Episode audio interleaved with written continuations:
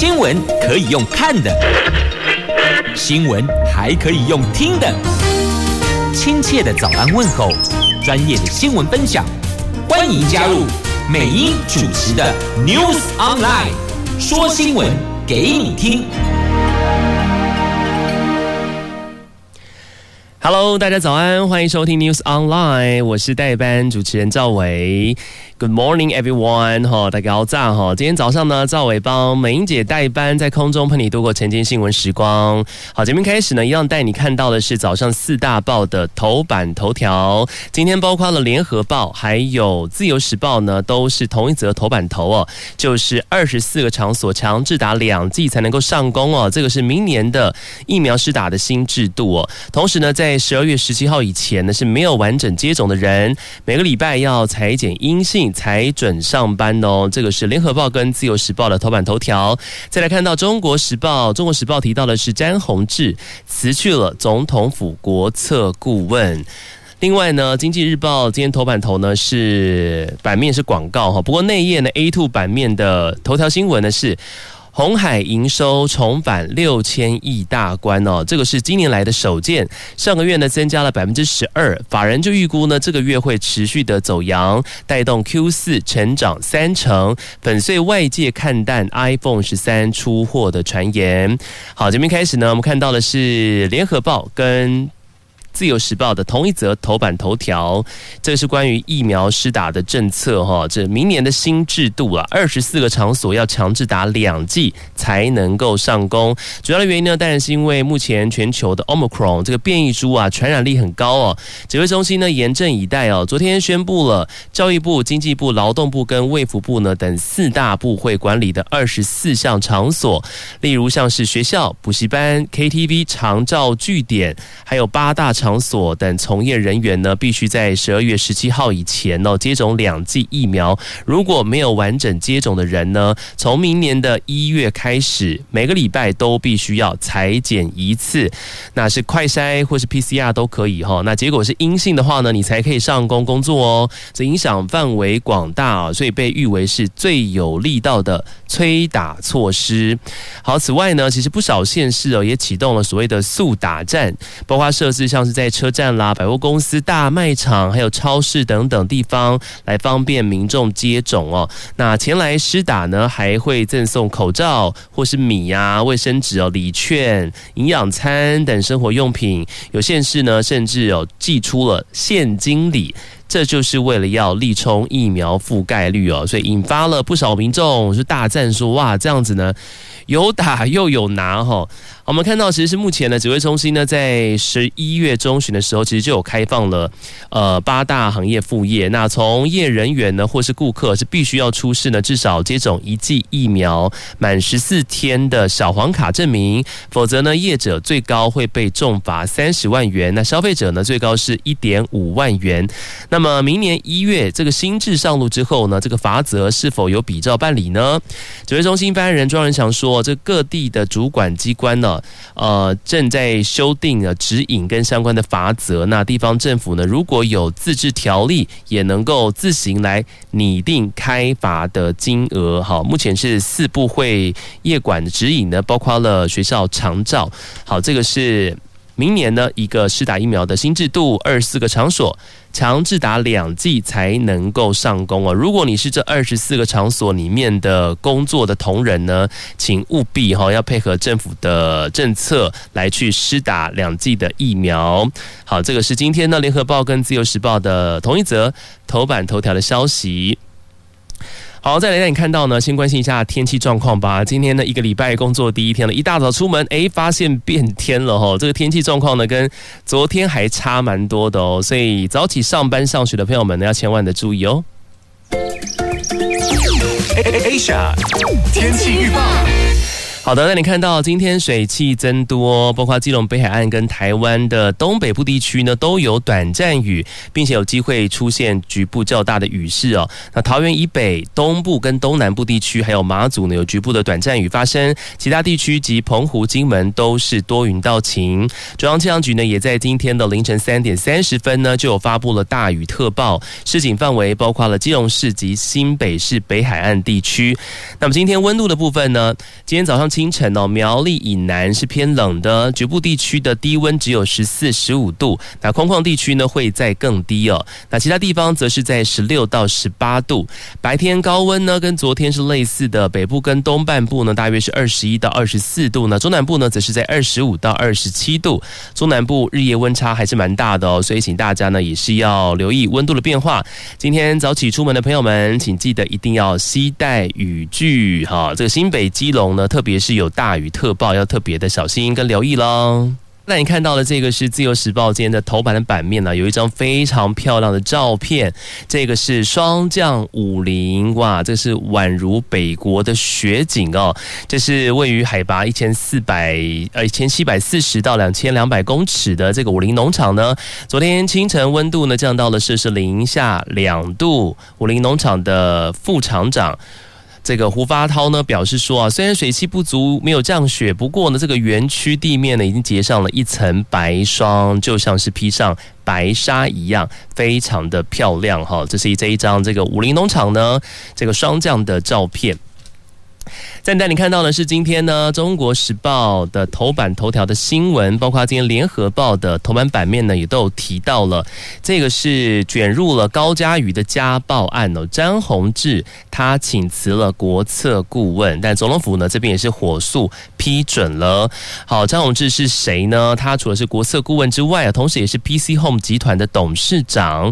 他卷入了民进党立委高嘉瑜被施暴案呢，那被指控说是替高嘉瑜的男友林炳书施压媒体哦，那他在四号的时候呢，有发了两千字长文来说明，那引起了争议哦。那昨天干脆是请辞了国策顾问，同时说到说好意已无意义。那总统府呢，昨天上午呢还替这个张宏志来澄清，他其实也是受到了蒙骗哦。那下午收到了请辞讯息，就很快的就准辞了。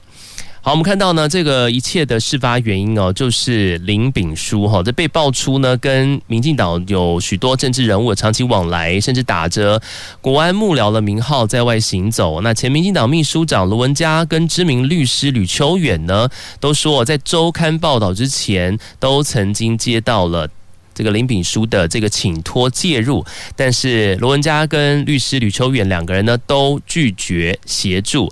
那高嘉瑜的前男友呢马文玉哦出面指控说，这林炳书在周刊呢披露了这件事情之前呢，曾经透过了民进党的前立委段宜康，还包括了我刚刚提到的 PC Home 集团董事长詹宏志哦，然后向这个周刊来施压。詹宏志呢在四号坦承确实有帮林炳书传讯息给周刊，那段宜康呢也坦。曾说有替林炳书询问过周刊，不过呢，张宏志哦对于这个关切的过程说法，其实前后有点反复，这个是引发争议的主要原因。他说他被高嘉瑜的前男友指控施压媒体之后呢，在三号的时候对林炳书的个人生活，他说是一无所知，但是四号受访的时候呢，又坦言说有帮忙传讯息给周刊。那因为林炳书他说是一个焦虑的年轻人呢，他并没有逾越分寸。然后四号晚上呢。再发了两千字长文，要外界对他的猎巫到此结束。同时有提到了说好意已无意义，所以呢，他就决定了请辞总统府国策顾问。当然，总统府这边呢也是尊重他，而是火速就准辞了。不过，希望呢这个司法能够来查明真相哦。另外，《中国时报》呢今天报道当中有提到说，台大的教授林火旺也坦言说啊，其实从学生时候就认识了詹宏志。他说他是一个温和精明的人，连。连这样的人都被林炳书骗过，可见林炳书的心机之深，非等闲之辈。这个是今天《中国时报》呢跟《联合报》在头版的版面都有报道的消息。再带您关心的是，今天经济日报的 A2 版的焦点话题是跟红海有关系。标题直接告诉你哦，红海营收重返了六千亿大关呢，这可是今年来的首见。红海呢，在五号的时候呢，有公布了十一月合并营收啊，交出了六千两百一十七点一亿元的数字哦，这个是今年以来呢首度站上了六千亿元的大关，并且创下同期次高，这月增达到了。百分之十二点九，这也走出了十月营收意外下滑的阴霾，重返了月成长轨迹，所以法人都蛮看好的。这个红海呢，十二月的业绩呢将会持续走扬，而这一季呢营收力拼季增三成以上，那这是优于公司预期的，也算是今年的最旺的一季哦。所以其实这样的一个数字出来，也粉碎了外界本来很看淡这个苹果 iPhone 十三系列机种出货的传言。那红海呢？十一月合并营收年减百分之八点八啊。那前十一月合并营收呢是五点二八兆元，这续创同期新高，年增呢达到了百分之十三点七哦。所以法人解读呢，红海十一月营收优于十月，这反映 iPhone 等产品出货旺季延续，加上东南亚这个疫情哦这个改善了，然后元件产品出货回升等效应。但是跟去年同期相较呢，因为今年有缺料干加上去年大客户新机上市时间比较晚了，所以垫高比较积极，所以导致营收年减。那另外同一个版面也提到了说呢，那伺服器电动车呢会是明年的主引擎哈。这个鸿海今年伺服器业务也受制零组件缺货，那业界普遍认为说呢，这个明年缺料就会缓解了，红海伺服器营收表现呢将会优于今年。此外，法人看好红海明年将会新增电动汽车制造的收入，也成为了红海营收的新动能哈。目前呢是业内外报喜哦，这个法人。人说，这个红海呢，未来算是倒吃甘蔗，这个也提供给您做参考。来自今天《经济日报》的 A two 版面的新闻消息。接下来带你关心今天《联合报》的 A 四版的要闻，好，是跟公投有关系哦。我们知道呢，距离这公投日呢，已经不到两个礼拜的时间了。那为了诉求反核四呢，有二十一名来自各个年龄层跟职业的民众哦，前天开始呢，从新北贡寮核四电厂用行走步行的方式七十公里哦，然后到这个凯达格兰大道往这边前进，来串联核电厂所在地与政经中心，把这贡寮居民的心声要传到台北。那经过了三十小时的长征，那许多民众在途中呢，也加入了呃步行的行列。昨天下午呢，共同了抵达了终点。那有近千人齐聚凯道，呼吁对核四投下了不同意票。那同时呢，民进党昨天呢，又针对了百工百业举行了社会力公投说明会哦。北区的场次在台北国际会议中心来登场，那现场爆满哦，大概是有三千人左右，包括了总统蔡英文跟行政院长苏贞昌、桃园市长郑文灿、农委会主委陈吉仲等人呢，都有上阵。来演说，就希望呼吁呢，大家呢在十二月十八号投下四个不同意。同时呢，蔡英文同总统强调说，其实现在绝对不能够再走回头路了，绝对不要再回到过去停滞不前的日子。总统说呢，这个公投投的是国家的未来，不是哪个政党的输赢哦。然后核四重启呢，如果造成核安的问题，输的会是台湾人民。好，另外一方面，我们看到的这个是珍爱藻礁的公投领衔人潘忠正呢，昨天也批评了说，蔡英文总统呢原本称呢这个三阶没有盖在藻礁上，但是这几天呢中油经济部都已经承认施工影响零点四公顷早礁，后来却又称只是破坏岩石而已。他说，显然民进党呢已经把骗这个字当成了核心价值。好，这个是双方的一个说法。那目前呢，距离了公投不到两周时间哈，所以大家可以仔细的来去 follow 这些相关议题的讨论或是辩论哈，更加了解这些公投案呢到底要诉些什么，然后投下您神圣的一票。这个是今天呢在联合报 A 四版的要闻消息。再来带您看到是今天 A 五版的话题哦，这个是大家目前在路上可以看到满街跑的是什么？就是很多很辛苦的外送人员，对不对？标题写到说要赚钱，难道就要卖命吗？因为外送事故冲高，包括了抢食、超速、闯红灯等等。这外送员就探说啊，这个平台改变了计酬啊，这同工时每月报酬剩下了一半哦。我们来看一下详细的新闻内容。这外送员。原交通事故发生不断，在台北市呢，今年哦九月份的外送事故就两呃两百二十件哦，这个创下了新高。这小王司机呢就抱怨说啊，在过去道路有三宝，现在多了抢时间、超速，没有两段式左转，还有闯红灯、钻来钻去，跟边骑车边看导航手机的外送机车相当危险。但是外送员也很无奈哦，这个平台改变了报酬。计算方式要赚钱，他们就要拼时间呢。这个是今天联合报当中的一个报道。我们看到呢，台北市有九月份呢，光是九月一个月呢，就有两百二十件这样的一个交通意外事故，也创下新高。那北市交通局研判呢，交通事故高的主因呢，恐怕是外送员哦，这个抢趟数奖金啊，所以他们赶时间哦，所以导致了超速啊、违规停车啊、逆向，还有违规转弯，引发了一些这个事故。除了要求呢，警察局对于事故热点加强取缔哦，那近期会再邀业者来讨论如何降低事故。好，那这个我们看到这个外送员怎么说哈？这个报道当中有采访的一个苏姓外送员，他说呢，这个路边违停啊，公车直接变换车道，都增加了外送员事故的风险。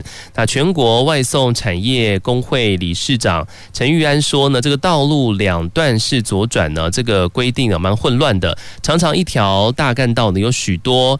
分段规定，那上个路口可以直接左转，下一个必须要两段是左转，左转挨罚。那贸然切到外侧车道，恐怕会发生事故，让这个外送员感到很无奈哈。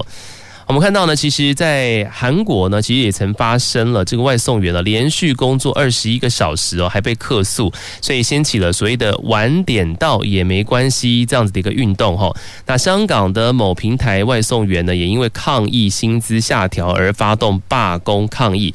那么在打咱们台湾呢，这同样有工时长、报酬低，而且工作权保障少的问题哦。那不少外送员呢都有要赚钱就得要卖命这样子的一个。感觉哈。好，同时呢，原名外送员说，这个平台有消费者回馈金的奖励，还有单趟奖金五块钱。那如果被抱怨太慢送到的话呢，这奖金恐怕会拿不到。那拒单率过高也会拿不到奖金。那为了不拒单，就得好几张单叠在一起，有时呢还会被临时插单。那这个为免客人呢久等客诉，所以机车他们就会觉得说要骑快一点哈，但是一切。还是以这个安全为第一优先了哈，这个是目前咱们台湾呢在路上跑这些外送员呢，他面临到的一个状况哦。同一个版面的新闻消息呢，这外送工会呢，所以呼吁中央要赶快速定统一专法。这全台外送员呢，其实超过了十二万人之多，这个劳资交通问题多啊。这个北市呢，一年前呢订定这个外送自治条例，新北、桃园仍然还在订草案。那全国外送产业工会认为说啊，这个外送员呢有许多跨。县市还有跨平台接单的，这各地方政府呢，如果是各唱各的调，恐怕会造成外送管理的混乱，甚至呢让外送平台呢有规避责任的模糊空间。所以呢，出来呼吁中央要赶快来订定统一专法才行。这是今天来自联合报的 A 五的焦点话题。接下来带你关心的是今天自由时报的 A two 的焦点新闻。这跟打疫苗政策有关系哦，打疫苗来送礼券吗？哈，这是鼓励大家赶快出来施打疫苗，来提高我们台湾的覆盖率。加上是台北车站呢，就涌现了排队的人潮哦。为了要增加这 COVID-19 疫苗的接种管道，提高覆盖率呢，指挥中心呢有包括了跟大卖场啦、百货公司合作之后哦，即日起呢到这个礼拜四，在台北车站有提供莫德纳疫苗接种的服务。那打完呢，还可以获得全全联的百元礼券，指挥中心同时也补助各地接种莫德纳每人一百块钱的接种奖励金。那地方政府呢，提供接种场地的，像是有公庙啦、百货公司哦、家乐福、全联等等卖场都纷纷来加码响应，吸引民众呢携家带眷来打疫苗。那很多人呢直呼说这样子非常的方便，因为包括了像是公庙啊跟卖场都纷纷加码一起来响应哈。那其他的地方看到的像是屏东，他们是现金奖励五百块钱哦；高雄市呢只是送两百元的礼券，那台南呢是送生活用品，那咱们台。呃，桃园呢，则是送桃园好米一份哈。事实上，各县市都有鼓励施打疫苗的一些相关的措施，有的是送礼券呐，然后有的是补助金，那有的是生活相关的用品哈。所以就是鼓励大家赶快出来打疫苗，提高我们的疫苗的覆盖率。同时呢，我们看到的像是今天呃，《自由时报》。A 十三桃园的地方都会新闻的版面呢，提到了说呢，打 BNT AZ 疫苗呢，有加开了四十五处的接种站，第十七期呢，今天明天呢会分流登记哈，那九号到十五号来接种。那桃园呢符合资格的有十七万两千八百八十人。咱们市长郑文灿呢之前有视察了桃园巨蛋大型疫苗接种站的时候，有说这是否也将配合中央流行疫情指挥中心的政策，在购物中心啊、量贩店啊等合适的地点。来设置接种站，方便民众随到随打，也鼓励更多人接种疫苗，来提高防护力哦，加速提升疫苗的覆盖率哈。其实现在的主要也是要希望这些长辈朋友们呢，真的是要赶快出来打疫苗哈，因为我们看到呢，今天报纸新闻版面有报道到，我们来看一下新加坡的这样的一个状况，有三成长辈。还没打疫苗，然后专家也呼吁来快接种。这国内七十五岁以上的长者有将近三成是没有接种 COVID-19 疫苗的。那中央流行疫情指挥中心的副组长罗一军也说，他举这个新加坡的例子哈，这新加坡的疫苗涵盖率高，但是没有接种疫苗的长者呢，还是有一定的并发重症还有死亡的比例。那如果以我国长者打疫苗的情形来看的话，万一有这个病毒入侵了社区哦，这情况恐怕是比这个新加坡还要来严重。那专家也呼吁哦，这高年龄的长者呢，快来打疫苗哦。但是坦言，这疫苗不良事件通报多啊，其实也难以完全排除疑虑，确实是有两难的状况。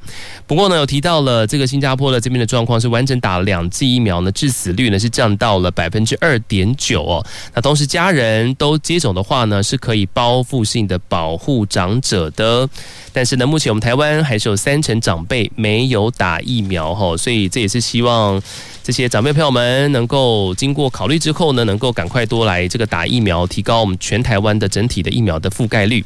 好，这、是今天呢跟疫苗相关的新闻消息。另外呢，要看到的新闻，这个是来自国外的好朋友哈访问团。又一团来了，这个是斯洛伐克高层级的经贸团抵达台湾。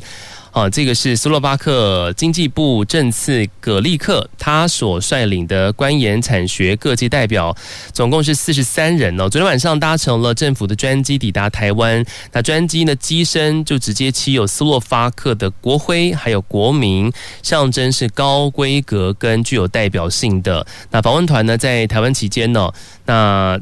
台司将这样召开了第一届的这个次长级经贸会议，并且举行了跨部会的经济合作咨商会议，来促进两国的多元层次伙伴关系。那斯洛伐克经贸团呢，昨天晚上抵达台湾呢，将会访问到十号才会离开台湾。那期间访问团呢，也将会觐见蔡英文总统。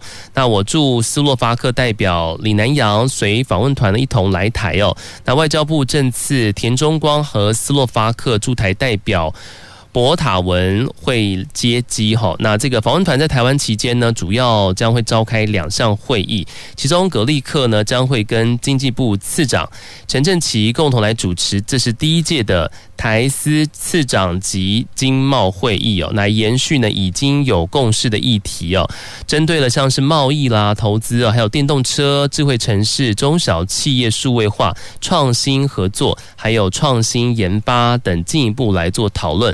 另外呢，台司将举行跨部会的第一届经济合作咨商会议，那分别有经贸跟教育、科研跟观光这两个议题工作小组来探讨呢，如何来促进啊台湾跟斯洛伐克这两国的多元层次的伙伴关系。那知情人士指出呢，这个会议哦由国发会来统筹，盘点科技、经济、教育、交通各部会业务哦。那除了经贸之外呢，也会探讨像是教育啦、跟文化还有观光等面向，可以算是因应呢。台湾与中东欧国家关系提升的新模式。同时，访问团呢也将会透过了斯洛伐克的投资商机论坛呢，还有 B to B 的这个商业洽谈会以及相关参访呢，进一步来拓展经贸投资产业对接以及供应链安全等相关的合作。好，这个是斯洛伐克的高层级的经贸团抵达台湾哦。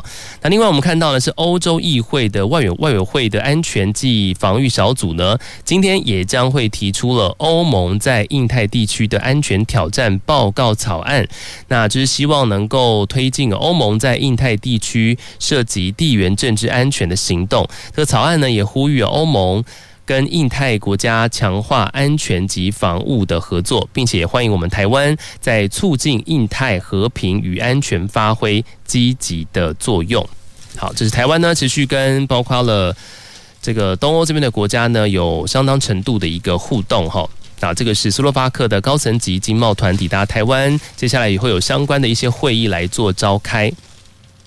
好，另外看到呢，来自《由时报》的政治新闻版面呢，这是共机频频扰台啊，几乎每一天都有，对不对？哈，我们台湾人呢，好像已经逐渐习惯了这件事情了。我看到呢，美国国防部长呢说，这个就像是军事预演。他说强化自卫能力，他说我们会设法为台湾做得更多。好，这中共军机呢，其实近年呢频繁的越线侵扰我们台湾的防空识别区哦，这持续引起了美国政府的关切。这个美国国防部长奥斯汀呢，四号在一场论坛上面说，这中国的军事活动呢，他说看起来就像是在军事的预演呢，但是美国不畏挑战还有竞争呢。仍然会致力呢支持台湾目前的自我防卫的能力。他说，我们会设法为台湾做更多，并且强化与印度太平洋地区盟友的关系，同时跟民间企业合作来发展高科技，以保持对抗中国的优势。好，这是奥斯汀呢出席了一场这个活动的时候，有提到了针对中共军机啊频频骚扰我们台湾这件事情，他说这看起来像是他们在探索自身真正的实力，他说很像是。预演哦，不过美国除了将坚守美方的一中政策，也会恪守台湾关系法承诺，支持台湾保有自我防卫能力，同时也保持美国的能耐去抵挡任何可能危及台湾人民安全的武力行动。他说会为我们台湾做更多，这是来自美国的国防部长呢，针对中共军机频频扰台的一个说法。同时，他也强调说呢，美国将中国带来的挑战呢都看在眼里哦。他说，但是中国并非十尺高啊。他说，美国也不是惧怕竞争的国家，我们会满怀信心跟还有决心来打一场胜仗哦，不会。悲观及恐慌，哈，持续对中国这边来强势放话，这是来自今天呢《自由时报》的政治版面的新闻消息。接下来带你关心今天的财经新闻消息，来自《自由时报》的 A 六版面，这是担忧违约骨牌效应发生哦。这中国中度接管了恒大，那目前恒大呢管理层还是维持正常运作，是确保交屋哦。这中国恒大集团在三号的时候呢有公告，是不能够哦这个履行一笔二。点六亿美元的私募债之后呢，这个广东省政府呢立即哦约谈了恒大创办人许家印，并且呢应恒大要求向其派驻工作组。然后中国财经杂志就报道了，这业内人士指出啊，这中国官方将会采取中控管的模式，让这恒大管理层正常运作，然后来扮演协调监督的角色，而非全面接管。这个报道引述了曾经参与地产。产商华夏幸福债务重组的业内人士透露说呢，这政府向债务危机企业派驻工作组呢，其实有三种不同的工作方式。第一个呢是所谓的强控管，也就是说公司的资产啦、处理债务的决策全面全面都接管哦。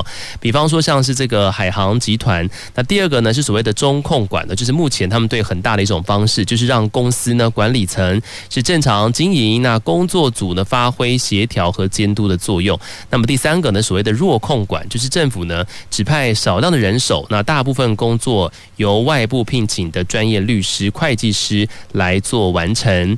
那这个人是指出说呢，这次恒大的工作组执行是所谓的中控管，来因为恒大这个面临哦这个严重的债务与沉重的交屋问题啊，这政府是不可能让恒大的管理层袖手旁观的。此外，要确保交交屋，这政府也需要恒大管理层来支援哦。毕竟这个所谓的盖房交屋啊，恒大管理层他们其实是更专业的哈。所以目前呢是中度接管的状态。不过报道说呢，买家仍然是不满交屋的速度很慢哦，要求要赔偿。好，这是中国恒大的部分。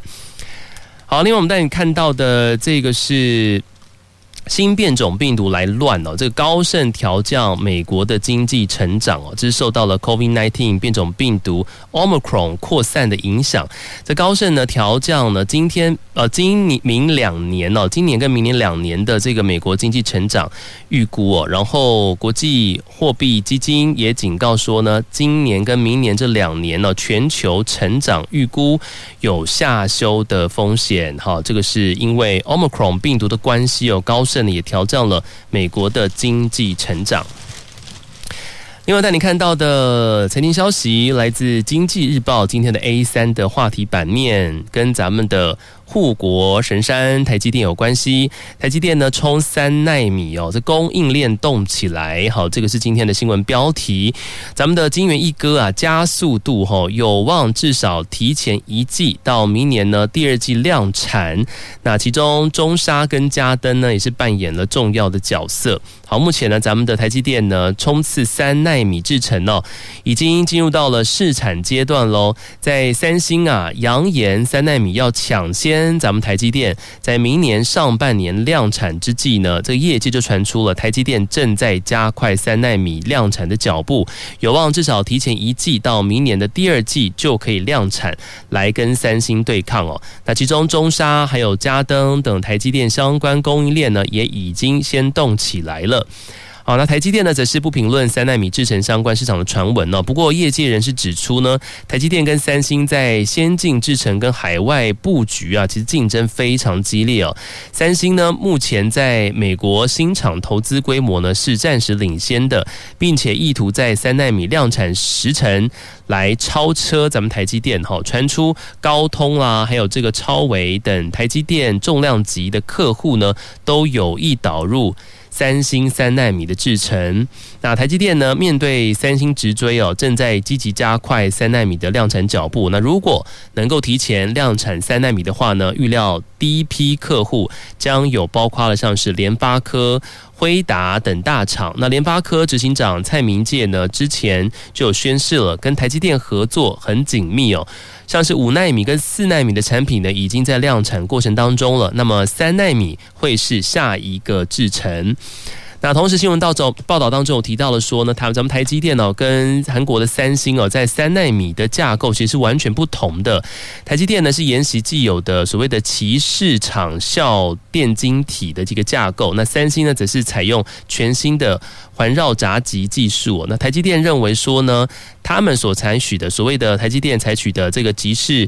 呃，其市场效应的电晶体架构呢，更能够提供客户最成熟的技术，还有最好的效能以及最佳的成本，并且按照计划开发，而且目前是进度良好，也已经持续观察到三纳米在高效能运算以及智慧手机应用上呢，都有较多客户来投入。好，这是今天呢来自经济日报的一个报道。另外，同一个版面我们看到的是当冲降税延长，哈，这对许多投资的股民来说呢是值得关注的消息。然后拼今天要完成协商，要赶在年底前的三读通过，力求优惠措施是无缝接轨。不过呢，这权证避险降税还要再等等哦。我们看到呢，这个当冲降税呢，在今年的十二月三十一号届期嘛，那仅剩不到一个月的时间了。但是，攸关呢延长降税的修法，目前还没有通过。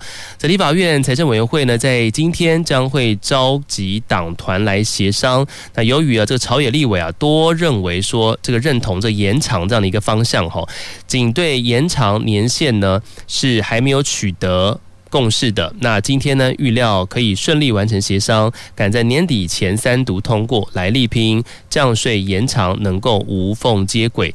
不过呢，被戏称啊，已经所谓的被笑说是八年抗战哦。什么样八年抗战呢？这个全镇避险降税。那这个要等的时间就要再等等喽。根据了解呢，财政部啊仍然在等待券商完成专户控管的配套，并且经国税局验证。那目前呢还在进行当中啊，必须确认监督内控机制无虞之后呢，才会再讨论。所以今年可能是来不及修法了。好，这个是权证避险降税，还要再等等。以上是来自今天呢，为你整理今天报纸的财经新闻消息。